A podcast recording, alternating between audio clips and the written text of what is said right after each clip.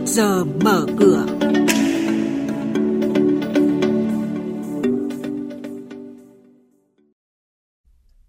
Chuyên mục trước giờ mở cửa hôm nay có những nội dung đáng chú ý sau. Doanh nghiệp du lịch kiệt quệ do tác động của dịch COVID-19. Các hãng hàng không đều muốn được giải cứu cùng những thông tin về thị trường hàng hóa thế giới. Và sau đây là thông tin chi tiết. Vâng, thưa quý vị và các bạn, kết quả điều tra xu hướng kinh doanh của các doanh nghiệp ngành công nghiệp chế biến chế tạo trong quý 3 năm nay cho thấy có hơn 13% số doanh nghiệp đánh giá tốt hơn so với quý 2. 25% số doanh nghiệp cho rằng tình hình sản xuất kinh doanh ổn định và hơn 61% số doanh nghiệp đánh giá gặp khó khăn. Dự kiến quý tư có gần 44% số doanh nghiệp đánh giá xu hướng sẽ tốt lên, trong đó khu vực doanh nghiệp có vốn đầu tư nước ngoài có xu hướng lạc quan nhất.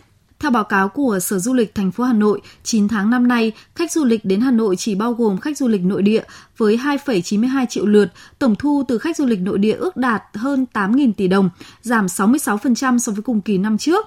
Tháng 9, công suất sử dụng phòng trung bình khối khách sạn 1 đến 5 sao ước đạt khoảng 15%. Tổng 9 tháng của năm, công suất sử dụng phòng trung bình khối khách sạn 1 đến 5 sao ước đạt khoảng 21%, giảm 6,6% so với cùng kỳ năm 2020. Ông Nguyễn Quốc Kỳ, Chủ tịch Hội đồng Quản trị Công ty Việt Travel cho biết. Ba quý rồi á, thì ngành du lịch thực chất á, mới có làm được có 3 tháng thôi ở tại ờ, thời điểm mà từ tháng 5 trở đi dịch bùng phát thì đến tận giờ này tất cả ngành du lịch đã đóng cửa. Và cái tốc độ giảm giờ này ấy, thì nó là con số bằng không. Và với 9 tháng mà chỉ kinh doanh được có 3 tháng mà hoàn toàn khách trong nước không có khách quốc tế.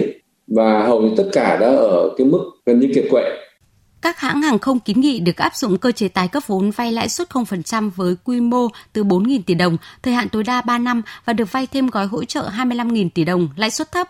Đây là một trong những kiến nghị của Hiệp hội Doanh nghiệp Hàng không Việt Nam gửi ngân hàng nhà nước trong bối cảnh các doanh nghiệp trong ngành vẫn đang bị thiệt hại nặng nề do dịch COVID-19.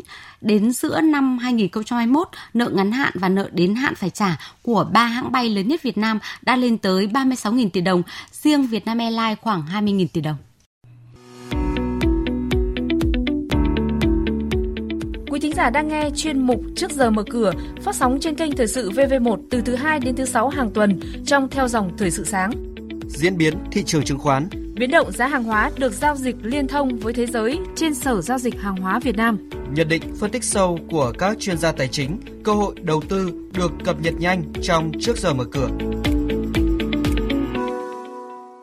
Thông tin hoạt động một số doanh nghiệp niêm yết Công ty cổ phần Vinpearl đã chào bán thành công 425 triệu đô la Mỹ trái phiếu bền vững có quyền chọn nhận cổ phiếu của tập đoàn Vingroup. Trái phiếu đáo hạn vào năm 2026, lãi suất 3,25%. Trước đó vào tháng 4, Vingroup cũng chào bán thành công 500 triệu đô la Mỹ trái phiếu có quyền chọn nhận cổ phiếu của công ty cổ phần Vinhome. Ngân hàng Thương mại Cổ phần Bưu điện Liên Việt Liên Việt Postbank Mã chứng khoán là LPB dành nhiều ưu đãi dành cho khách hàng cá nhân khi quét mã QR thanh toán tại hơn 600.000 điểm, chấp nhận thanh toán của SmartPay từ ngày 16 tháng 9 đến hết ngày 31 tháng 10 năm nay sẽ được hoàn tiền vào tài khoản tương ứng với số tiền thanh toán. Đây là chương trình hợp tác giữa Liên Việt Postbank và SmartPay thúc đẩy thanh toán không dùng tiền mặt. Chuyển sang tin diễn biến giao dịch trên thị trường chứng khoán. Phiên giao dịch hôm qua, thị trường liên tục xoay chiều giữa xanh và đỏ, trong đó phần thắng nghiêng về bên bán. Thị trường chứng khoán chốt ngày giao dịch ở mức giảm điểm nhẹ ở tất cả các chỉ số. VN Index chốt phiên giảm 0,1 điểm, HN Index giảm gần 2 điểm. Nhóm cổ phiếu dầu khí như là GAS, POW tiếp tục tăng tốt trong giai đoạn về nhu cầu năng lượng đang được quan tâm và giá dầu thế giới đang diễn biến theo chiều hướng tăng mạnh. Với diễn biến như vậy thì thị trường chứng khoán sáng nay mở cửa với VN Index ở mức 1.339,21 điểm, HN Index ở mức 354,29 điểm. Thưa quý vị và các bạn, tiếp theo sẽ là thông tin từ Sở Giao dịch Hàng hóa Việt Nam MXV. Trong phiên hôm qua, giá đậu tương rằng co quanh mức 470 đô la một tấn, còn sắc xanh của các mặt hàng nông sản khác đã kéo chỉ số MXV Index nông sản tăng nhẹ lên 1.545 điểm. Theo hãng tin Reuters, lượng nhập khẩu đậu tương của Trung Quốc trong tháng 9 và tháng 10 sẽ giảm mạnh.